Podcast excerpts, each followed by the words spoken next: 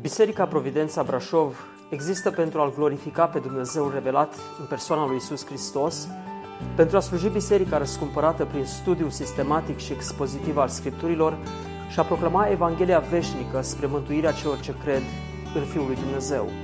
Puteți asculta și alte mesaje sau serii de prelegeri vizitând website-ul nostru www.providențabrașov.ro Să ascultăm cuvântul lui Dumnezeu, așa cum îl găsim scris la Evanghelia după Luca, capitolul 5, de la versetul 12. Evanghelia după Luca, capitolul 5, vom citi un fragment de la versetul 12.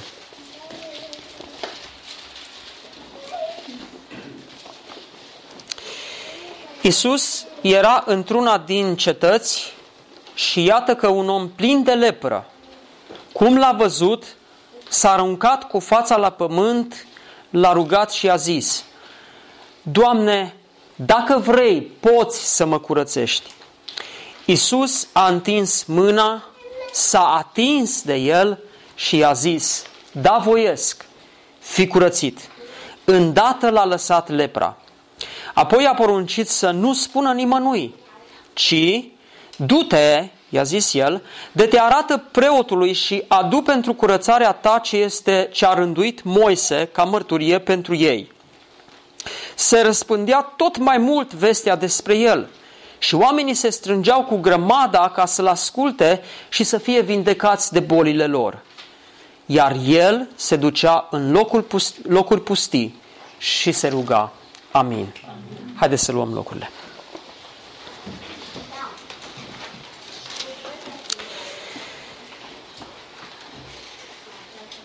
Evanghelistul Luca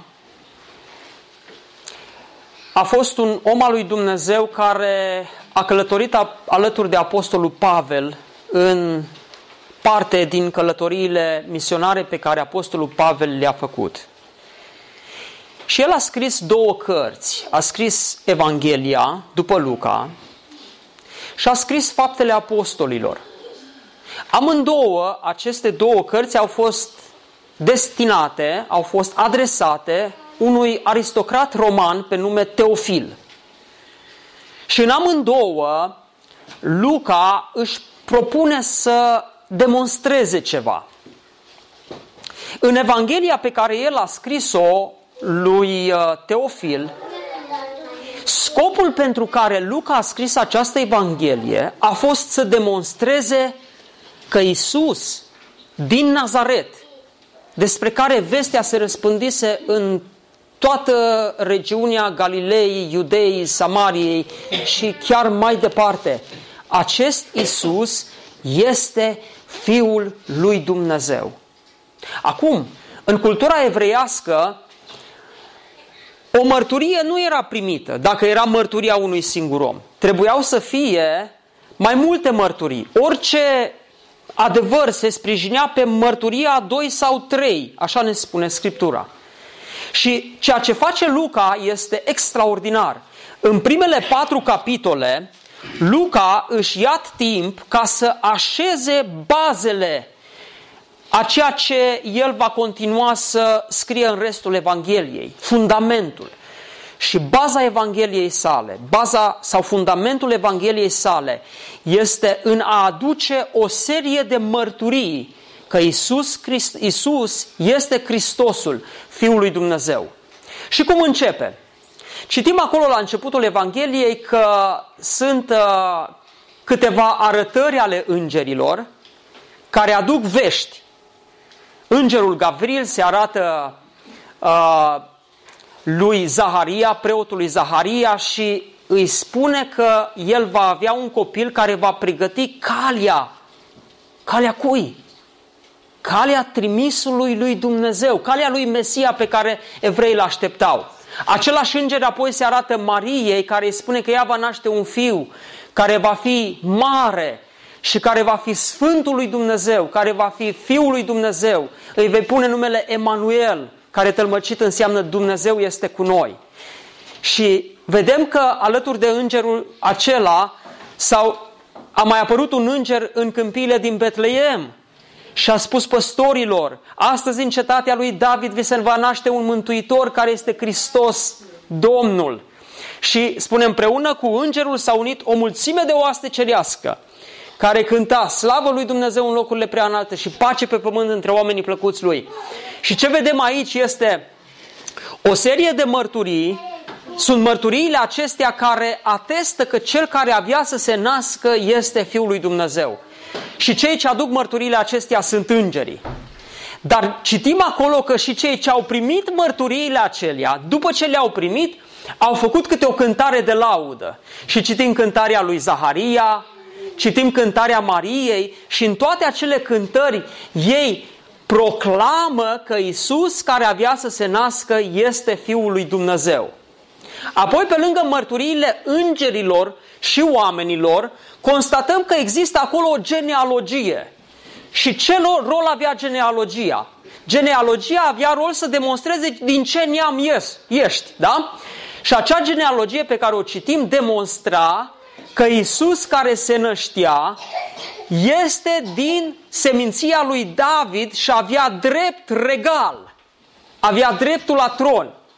Și demonstra că acest Isus, modul în care Luca a pus genealogia aceea a fost de la Isus, mergând în spate.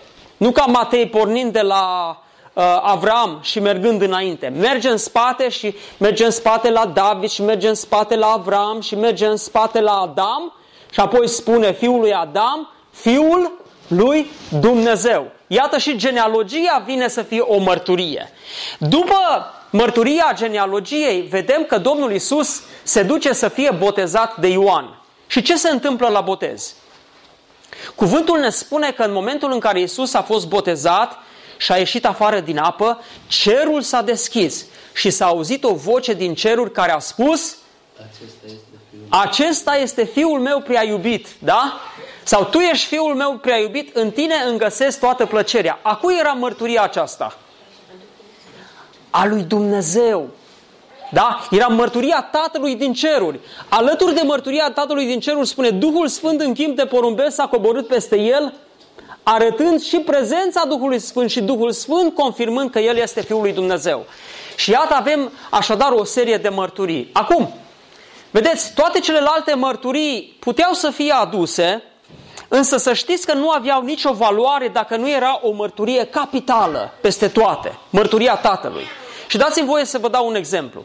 Dacă eu aș veni aici la Fieni, acum mă cunoașteți, am mai fost, sunt prieten cu Marian, cu Florin, mai venim la evangelizare, dacă eu aș uh, spune, v-aș spune, eu sunt fiul regelui Mihai, ce ați spune?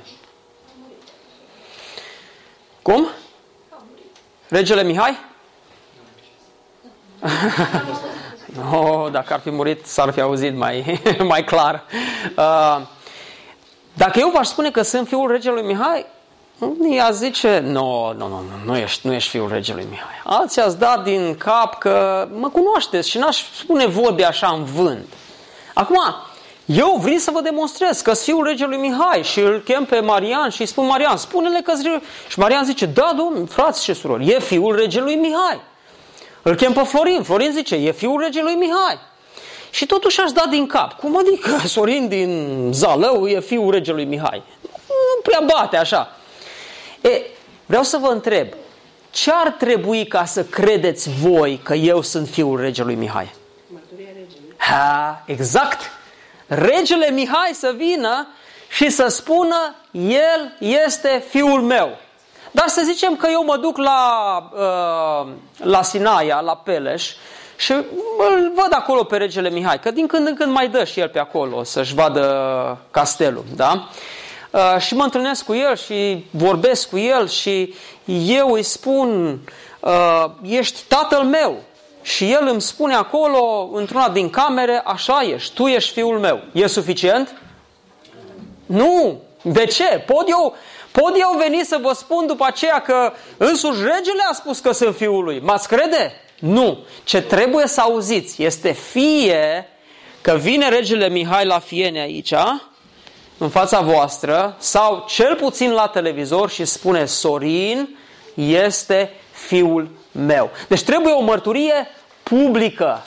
Vedeți de ce la botez, cât de importantă a fost acea mărturie publică pe care Dumnezeu Tatăl a făcut-o din ceruri, că Isus este Fiul Său.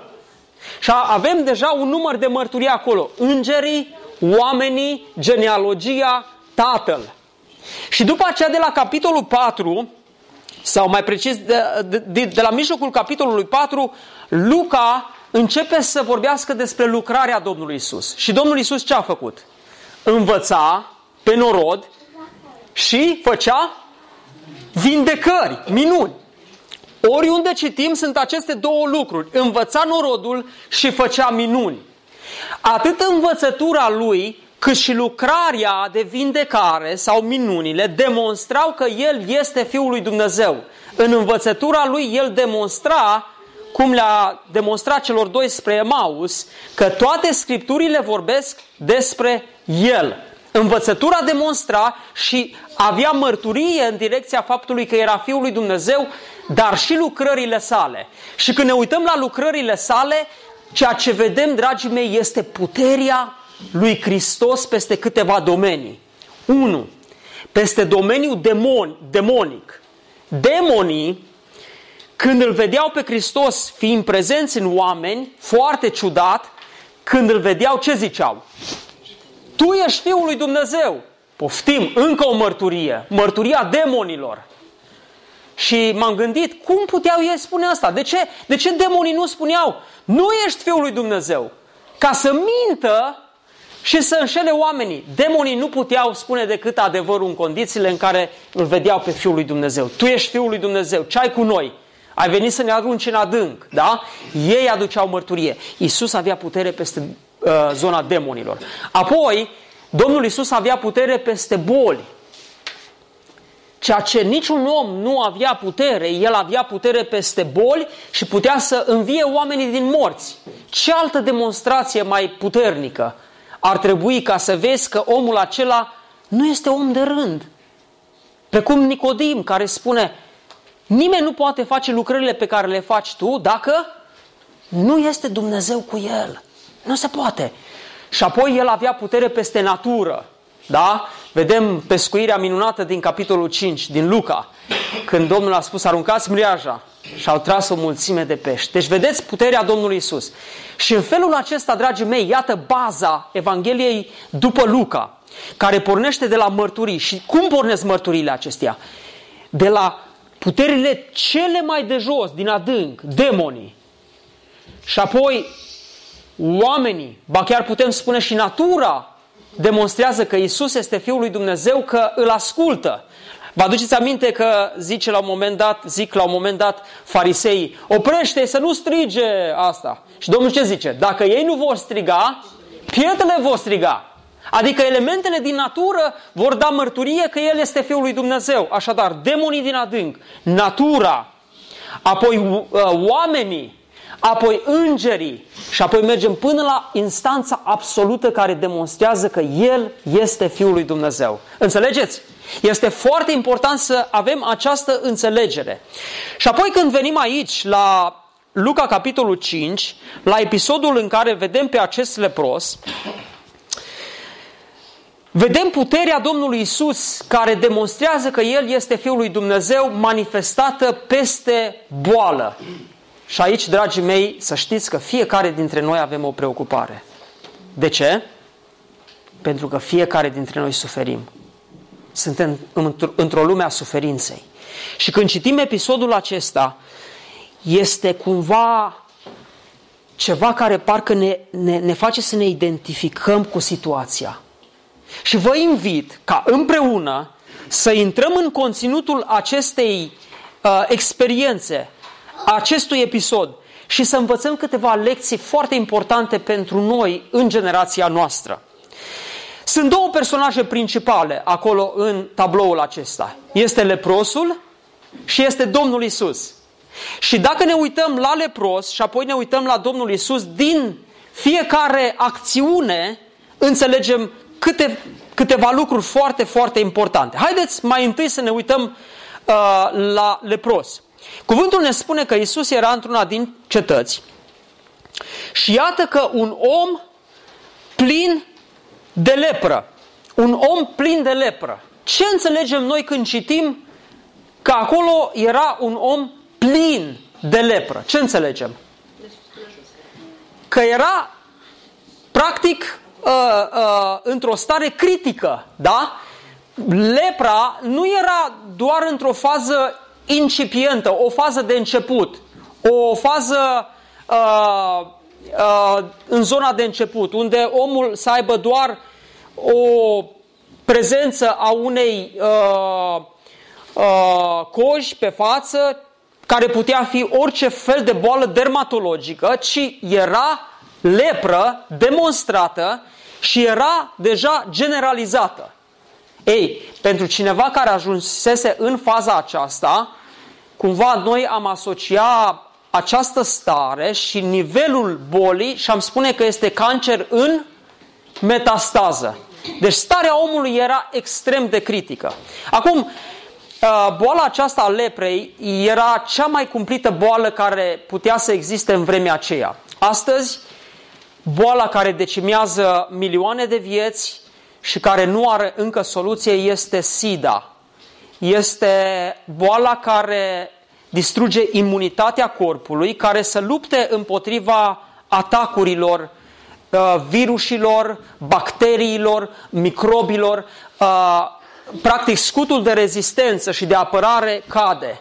Și atunci SIDA este asemănătoare cu lepra. Ei, lepra în vremea aceea era în faza de început o boală de piele, dermatologică, însă boala aceasta pornea și se generaliza. Uh, pătrundea pe tot corpul și uh, cercetătorii, oamenii de știință, uh, doctorii, uh, spun că practic boala aceasta distruge terminațiile nervoase. De aceea nu era în mod necesar o boală dureroasă, pentru că acolo unde boala deja pătrundea, nervii erau omorâți și nu mai, nu mai simțea. Am citit, am auzit povestea unui om care s-a dus uh, să slujească o comunitate de uh, leproși și a petrecut ani de zile acolo și lucrurile mergeau bine, el nu luase boala până când într-o zi a scăpat ceva pe picior, ceva foarte greu, a scăpat pe picior și n-a simțit nimic. Și în clipa aceea și-a dat seama că a luat boala. Pentru că această boală distruge nervii și nu mai simți nimic. Te mănâncă tot, tot, tot, te, te, îți mănâncă corpul și nu mai ai reacție. Corpul nu mai simte durerea la prezența bolii care se generalizează. Uh, era o stare critică. Și omul acesta spune, când l-a văzut pe Isus, s-a aruncat cu fața la pământ. Ce înseamnă oare lucrul acesta? Ce înseamnă că s-a aruncat cu fața la pământ? Dacă m-ați vedea pe mine că sunt aici și uh, Marian ar fi aici și eu într-o stare de disperare aș veni și l-aș ruga ceva și la un moment dat m-aș pune cu fața la pământ înaintea lui. Ce înseamnă lucrul acesta? Înseamnă disperare. Un om care face un astfel de gest ajunge la un nivel de disperare încât nu mai contează demnitatea lui de om. Pur și simplu nu mai contează absolut nimic. Te pui jos și nu mai știi ce să faci. Ca și cum te te-ai duce la un doctor care știi că te poate ajuta și el zice, n-am vreme, nu știu ce, și în disperare, poate copilul îți moare sau ceva, l-ai apucat de picioare și ai strigat și ai urla de durere. Înseamnă disperarea. Omul acesta era disperat. De aceea spune s-a aruncat cu fața la pământ înaintea Domnului și l-a rugat. L-a rugat și a zis, Doamne, dacă vrei, poți să mă încurățești. Sunt trei lucruri pe care le vedem aici la acest om. În primul rând, starea critică, în al doilea rând, disperarea și în al treilea rând, oare ce ne spune faptul că l-a rugat? L-a rugat pe Domnul. Ce ne spune lucrul acesta? Știa că poate. Aha! Știa că poate. Știa că Domnul Isus Hristos are soluție pentru problema lui. Ce era acolo în inima lui? Credință. Nu te duci la cineva să întrebi sau să rogi pe cineva dacă n-ai credința că persoana aceea te poate ajuta. David, please sit here. Okay, okay, okay. Okay, go, go with Mariana. Ok. Uh, deci, Mariana, la toaletă. uh, Domnul Isus poate. El avea puterea aceasta și în inima acestui om care auzise că Domnul a vindecat, acolo în zona Capernaumului, în inima acestui om s-a născut credința. Și cu această credință se duce la Domnul și spune, Doamne, dacă poți, vrei să mă cureți. Acum e interesant felul în care omul acesta a spus, Doamne, dacă vrei, poți să mă cureți. Și unii, când citesc expresia aceasta, Doamne, dacă vrei, consideră că în inima acestui om era îndoiala. Nu era o credință fermă, nu era o credință puternică. De aceea, știți, uh, unii oameni când te aud rugându-te într-o situație critică din viața ta, spunând, Doamne, dacă vrei Tu, îndură-te și vindecă-mă, Doamne, dacă vrei. Și vor veni și îți vor spune că, incluzând cuvântul acela dacă, în inima ta este necredință. Oare credeți că era necredință în inima acestui om? Nu, nici de cum. Știți ce era în inima acestui om? Era respectul pe care îl avea pentru Domnul. Și nu voia să vină și să, să revendice ceva, ci cu mult respect a venit să spună, Doamne, dacă vrei. Care sunt lecțiile pe care le învățăm când ne uităm la omul acesta? În primul rând, aș vrea să vă spun, în toată Scriptura, boala leprei este asociată cu ce? Păcat. Cu păcatul. Lepra era probabil expresia cea mai uh, vizibilă sau simbolul cel mai bun al păcatului. De ce? Pentru că păcatul este la fel ca lepra. Păcatul uh, este, aș spune, generalizat, este sistemic. Păcatul pătrunde în toată ființa umană. Păcatul îți distruge întreaga viață. Absolut tot ce ești ca om este afectat de păcat. Când Adam a păcătuit și n-a ascultat de porunca lui Dumnezeu, păcatul l-a afectat în întregime ca om. Păcatul este generalizat. Lepra arată condiția căzută a omului în păcat. Și condiția omului este una care trebuie să-l aducă pe om la o recunoaștere. Când leprosul acesta a venit și s-a aruncat cu fața la pământ, el ce a făcut? A recunoscut că este într-o stare critică. A recunoscut că are o problemă capitală, o problemă vitală. Când omul înțelege starea lui de păcat, el trebuie să recunoască starea aceasta. Acesta este primul pas. Al doilea pas, înspre vindecare, înspre iertare, dacă vreți. Al doilea pas este disperarea. Da? Așa cum omul acesta, plin de lepră, s-a aruncat cu fața la pământ, arătând disperarea lui. Omul care are păcat în viața lui nu are decât o singură șansă. Nimeni nu poate rezolva problema păcatului.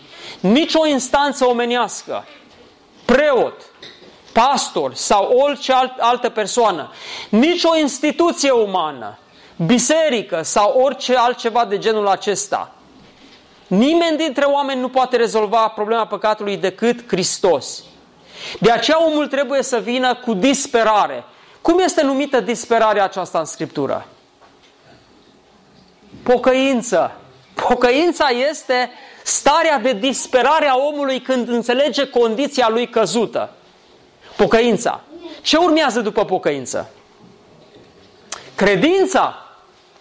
Omul care înțelege că este pierdut, și că nu mai are nicio speranță care să vină de la oameni, ridică privirile spre Dumnezeu și se uită cu speranță, cu credință la singurul care poate să-i aducă vindecarea pentru starea lui păcătoasă. E bine, dragii mei, aceasta este prima lecție pe care o învățăm. Lepra ne conduce la condiția umană căzută a omului, condiția lui păcătoasă. Și a doua lecție, de fapt, este un răspuns la o întrebare. Să știți că aici uh, suntem cu toții preocupați. Cum ne rugăm în situații critice? cum exprimăm noi credința noastră în situații critice. Și în general aici sunt două, două abordări, două direcții. Sunt oameni care sunt în suferință. Suferință adâncă, suferință mare. Și ei se uită în Scriptură și văd ce se întâmplă chiar și în cazul acesta. Leprosul a venit și l-a rugat. Doamne, dacă vrei, poți să mă curățești. Așa l-a rugat leprosul. Și Isus a întins mâna, s-a atins de el și a zis, da, voiesc, fi curățit. Și din aceasta și din alte exemple, unii au tras concluzia că Dumnezeu întotdeauna vrea să ne vindece. Că Dumnezeu, dacă ai o boală, întotdeauna vrea să-ți rezolve boala. Că dacă ai o problemă, Dumnezeu asta vrea să-ți rezolve problema. Și tot ce stă între rezolvarea problemei și tine este credința sau necredința ta. De aceea sunt oameni care luptă cu această problemă spunând Singurul obstacol este credința. Eu trebuie să am credință. Și sunt oameni care încearcă să-și auto-inducă credința și să spună am credință, am credință, am credință. Proclam, proclam vindecare, proclam, proclam vindecare. Sunt vindecat, sunt vindecat, sunt vindecat. Da? Este o anume ă, inducere de o stare subiectivă că dacă Dumnezeu vrea și întotdeauna vrea, tot ce trebuie să faci este să crezi nu se ia în calcul că probabil Dumnezeu vrea să-ți dea ceva și să rămâi cu acea problemă până la capătul vieții.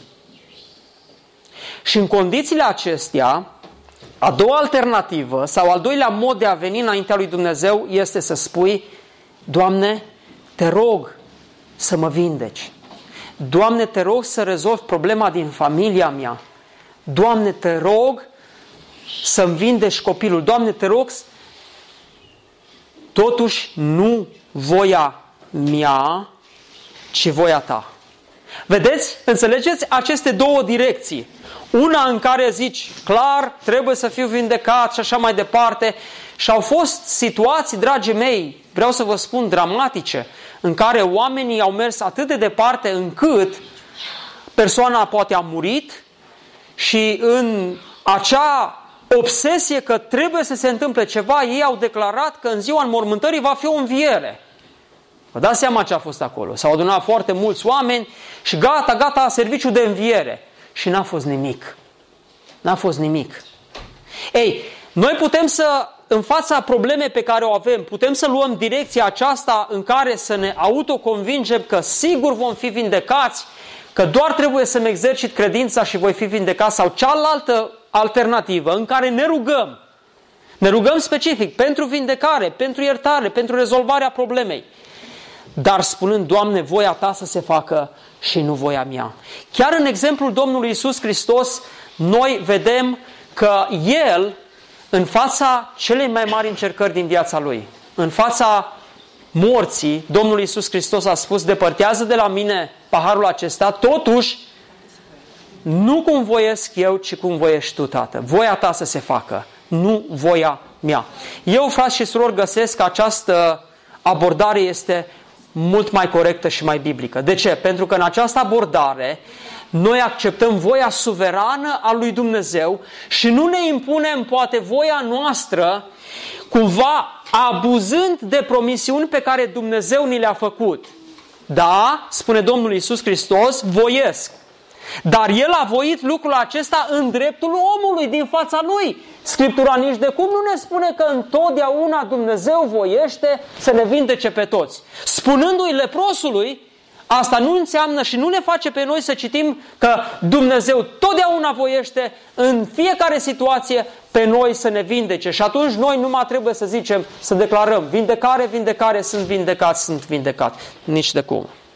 Bun, acestea sunt lucrurile pe care le înțelegem atunci când ne uităm la lepros. Haideți să ne, uităm, să ne mutăm la Domnul Isus. În tabloul acesta pe care îl avem în față, ne uităm la lepros, care este acolo, și apoi ne uităm la Domnul Isus.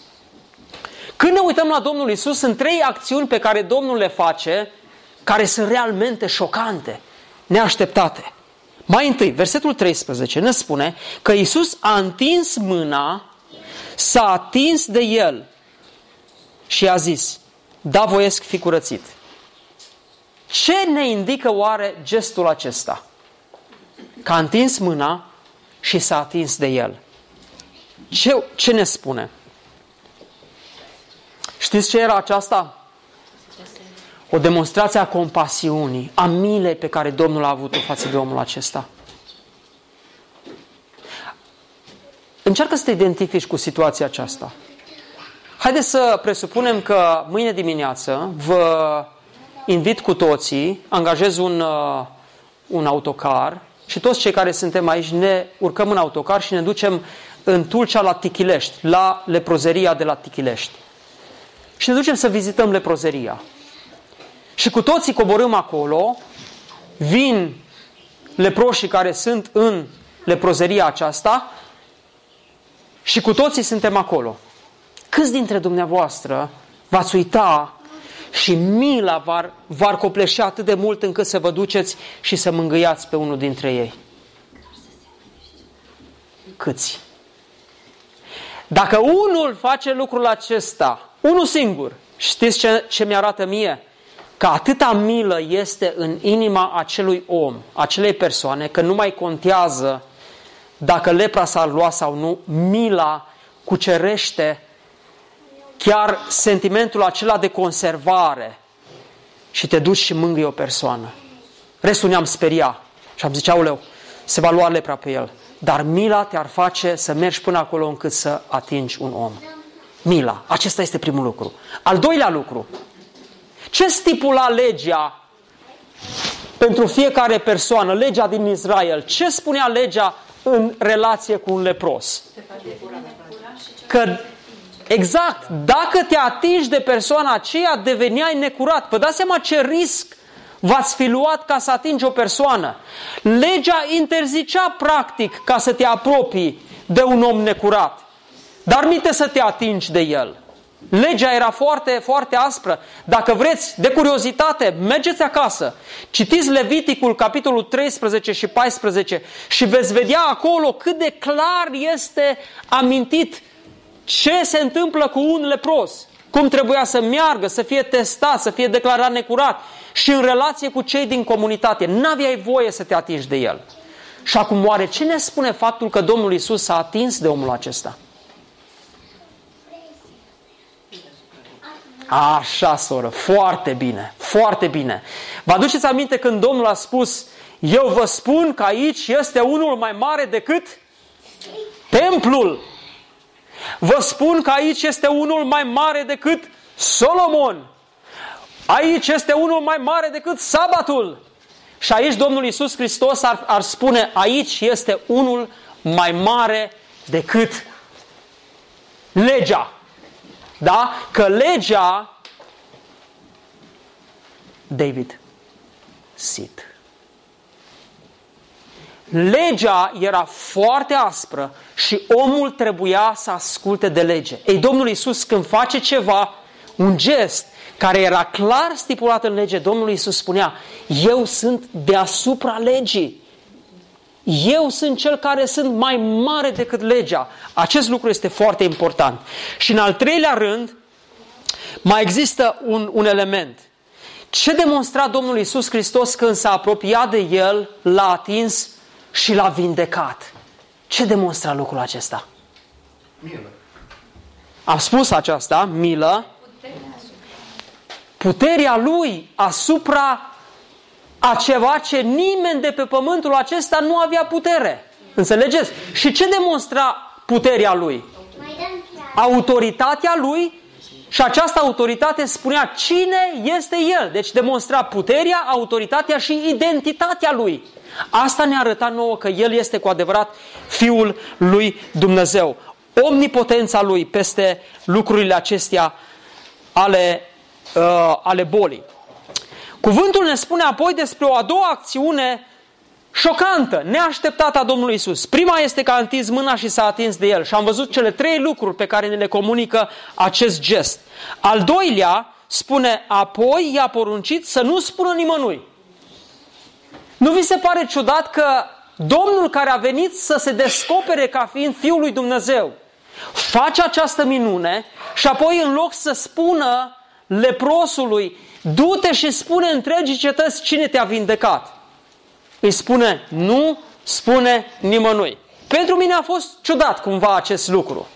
Pentru că eu m-aș fi așteptat ca să încurajeze pe lepros să se ducă să spună. Dar Domnul, în mod contrar, îi spune, nu spune nimănui. Acum, lucrul acesta nu este atât de ciudat când citim puțin mai departe, că spune cuvântul, i-a poruncit să nu spună nimănui, ci du-te, de te arată preotului și adu pentru curățarea ta ce a rânduit Moise ca mărturie pentru ei. Cu alte cuvinte, Domnul Iisus Hristos spune următorul lucru. În momentul acesta, cei care trebuie să știe despre vindecarea aceasta sunt preoții. De ce? Pentru că ei au fost cei care au examinat persoana, cei care au declarat-o necurată și când omul acesta se ducea la preot și preotul vedea că este curat din de sus până jos, preotul ce spunea? Aici este degetul lui Dumnezeu. Aici nu este mână omenească. Cine a făcut lucrul acesta? Isus din Nazaret. Și aici trebuia să fie un semnal pentru ei, liderii lui Israel, un semnal pentru ei că cei ce, cel ce se afla în mijlocul lor este trimisul lui Dumnezeu. De aceea era foarte important, era capital ca ei să poată vedea lucrul acesta și să confirme că Isus este cu adevărat Fiul lui Dumnezeu. Dragii mei, uh, vedeți, aici câteodată uh, ne întrebăm și, vedeți, sunt oameni care, nu știu, au câte o experiență, da? Au o experiență cu Dumnezeu. Și după experiența aceea, ei se duc și vorbesc și în stânga și în dreapta și aproape că se laudă cu ce s-a întâmplat. Înțelegeți? Și nu vezi o anumită zmerenie și discreție acolo. Feriți-vă de astfel de oameni. Veți avea probabil oameni care vor veni în adunări să, pai, să înceapă să spună ce s-a întâmplat cu ei și ce experiență au avut și să cam dau mari ei. Înțelegeți? Nu este smerenia aceea. Și ei, de fapt, sunt într-un deficit de, de recunoaștere. Uh, disperați să fie mai cunoscuți și mai cunoscuți și mai cunoscuți. Ei, când în inima omului este așa ceva, chiar dacă a avut o experiență autentică, eu aș fi foarte atent. Pentru că omul, prin experiența aceea, caută doar faimă. Nu caută slava lui Dumnezeu. Domnul Isus Hristos nu căuta slava oamenilor, ci El căuta să fie slava lui Dumnezeu făcută de cunoscut înaintea oamenilor. De aceea, dragii mei, aveți grijă cu felul în care oamenii se prezintă, cu experiențele lor. În situația aceasta, v-am spus, era critica preoții să vadă lucrul acesta. Dați-mi voie să vă spun o experiență și nici, nici de cum pe linia aceasta a faimei sau ceva de genul acesta.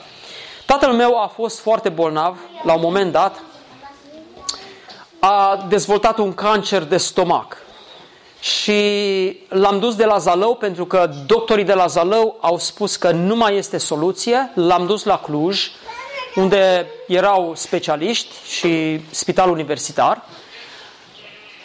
A fost operat la Cluj de un medic arab, foarte bun. Și după operație, firește, m-am dus să discut cu dânsul și mi-a spus, domnule, l-am deschis, am lucrat mai multe ore pe el, i-am tăiat stomacul complet afară, i-am legat, i-am improvizat eu ceva acolo, dar zice, cancerul este generalizat, este în metastază. Și acum tot ce trebuie să facem este să luăm niște teste, să vedem ce tratament chimioterapeutic să-i administrăm până la moarte. Și atunci am zis, domnul doctor, cât o mai duce? Zice, șase luni, opt, nu știu, cam pe aici. Foarte greu. Tatăl meu avea 61 de ani. Uh, de fapt, 58 în, în momentul acela. Și am zis, Doamne, venise instantaneu peste noi încercarea aceasta. În următoarele zile i-a făcut teste. La sfârșitul săptămânii eu trebuia să mă duc la laborator să iau rezultatul, să-l citească medicul și să-mi spună iată ce tratament chimioterapeutic îi administrăm. Dragii mei, m-am dus după teste. De fapt, înainte eram acolo la terapie intensivă și mă plimbam și mă rugam. Și am stat pentru un moment și am zis, uite, dacă cineva ar veni la mine și mi-ar spune ce să fac, i-aș spune, roagă-te lui Dumnezeu. Cere lui Dumnezeu vindecare. Și am zis, ce ușor îmi vine mie să spun altora. Așa este? Dar eu acum în situația aceasta lupt și tot ce am în mintea mea este înmormântarea. Eu mă gândeam cum facem, eu mă pregăteam de înmormântare.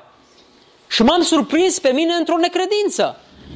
Și m-am rugat acolo și vreau să vă spun, a fost mai puțin de o secundă în care am avut credință că Dumnezeu îl poate vindeca. Și am zis, Doamne, mai dă o șansă. Și în sinea mea s-a născut o credință puternică. Și acum, când m-am dus să iau rezultatele, venea această credință care a apărut ca sămânță în inima mea și creștea cu rezultatul. Am luat rezultatul, vă mărturisesc, nici n-am îndrăznit să mă uit la, la rezultat. De regulă, oamenii, primul lucru este să se uite și să întrebe pe cei care au dat rezultatul ce, e bine, e rău. Eu l-am luat, am închis totul, m-am dus, l-am pus pe o masă, m-am rugat și am zis, Doamne, manifestă-ți slava. Dacă vrei, vindecă-l, Doamne, dar mai dă o șansă. Și apoi am întors rezultatul și scria acolo nici o evidență de cancer metastazat. Și acolo acum au venit încercarea credinței mele. Pentru că am zis, nu cumva ai greșit rezultatul? am sunat un prieten care era chirurg, i-am citit uh, biopsiile acelea, microbiopsia, macro, ce era acolo și m-am dus cu rezultatul acesta la medic și vă mărturisesc, când l-a luat doctorul ăsta, l-a, s-a uitat, a citit și s-a lăsat așa în scaun ușor. Și a spus, domnule, în întreaga mea carieră n-am întâlnit un caz ca acesta. Domnule, aici este mâna lui Dumnezeu. Aici e o vindecare. Și într-adevăr Dumnezeu l-a vindecat și a mai dat o șansă. Și tatăl meu a mai trăit ceva ani de zile până când, din păcate, s-a întors din nou la viciile sale, s-a prăbușit din nou în, în problema alcoolului și uh, aceea l-a decimat în final. Dar Dumnezeu și-a arătat slava. Și știți pentru, pentru cine? Pentru doctorul acela. În primul rând pentru el, ca el să vadă cu ochii lui, el, ca preotul. Să vadă cu ochii lui și să spună, aici este mâna lui Dumnezeu. Asta era acesta era scopul pentru care Domnul Isus a fost mai discret, nu l-a trimis să spună. Și cu toate acestea, vedeți, e foarte interesant. Domnul Isus Hristos spunea, nu spuneți. Totuși, versetul 15, se răspândea tot mai mult vestea despre El. No, sunt unii care vor să spună tuturor și se laudă și se duc în stânga și în dreapta și nu se prea răspândește vestea despre ei.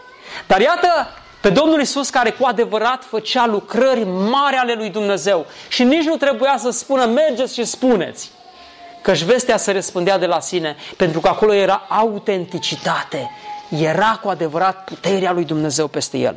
Și ultima lui acțiune deosebită, ciudată într-un fel, neașteptată, este cea din versetul 16.